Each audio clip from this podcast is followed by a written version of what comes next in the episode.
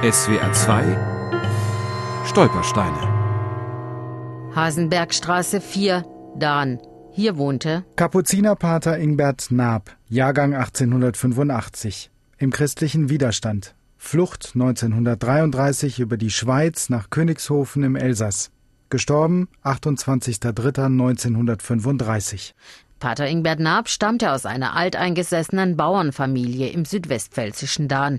Mit 21 Jahren trat er in den Kapuzinerorden ein. Ja, das war schon ein Wunsch. Seine Eltern waren also sehr religiös. Er hat auch sicherlich noch Vorbilder gehabt. Ein Onkel von ihm, der war auch Pfarrer. Ludwig Naab schildert seinen Großonkel Ingbert als einen aufrechten und dabei sehr aufgeschlossenen Menschen. Er habe sich nicht hinter den Klostermauern verschanzt, Naab gründete mehrere Jugendzeitschriften, darunter das große Zeichen, der Weg und frohe Fahrt. Rhetorisch war er also fast ein Genie. Er hat Prediger gehalten, die waren also bekannt. Da kamen sie von weit her, um daran teilzunehmen. Und äh, seine erste Tätigkeit, die galt ja der Jugend. Da war er also sehr beliebt und hat die Jugendseelsorge ja dann echt betrieben, groß betrieben und hat also auch dort große Erfolge gehabt.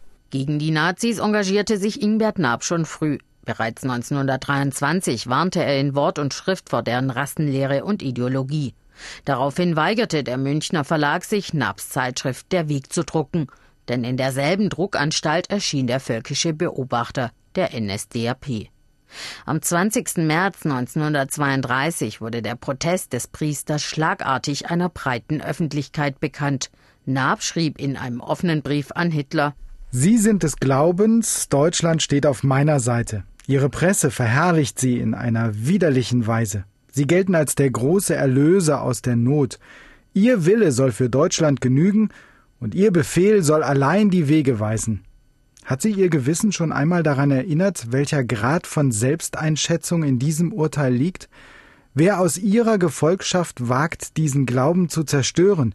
Ihre ganze Gefolgschaft bedeutet für sie eine einzige Gewissensbetäubung. Nabs offenen Brief druckten deutsche Zeitungen 20 Millionen Mal. Ab diesem Zeitpunkt war sein Leben in Gefahr.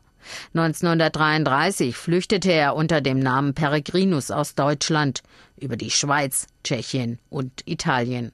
In Königshofen bei Straßburg fand er schließlich im Kloster des Kapuzinerordens Unterschlupf. Im Elsass war er ja nicht bekannt. Dort konnte er ja auch nicht mehr tätig werden, weil das war zu gefährlich. Ja, das war auch kein großer Schutz, wobei also das Elsass dort immer zwar noch Französisch war, aber die Tschecher die wären ihm auch dorthin gefolgt und hätten ihn auch dort liquidiert. Also das war also zu gefährlich, dass er sich dort nochmal groß geäußert hat.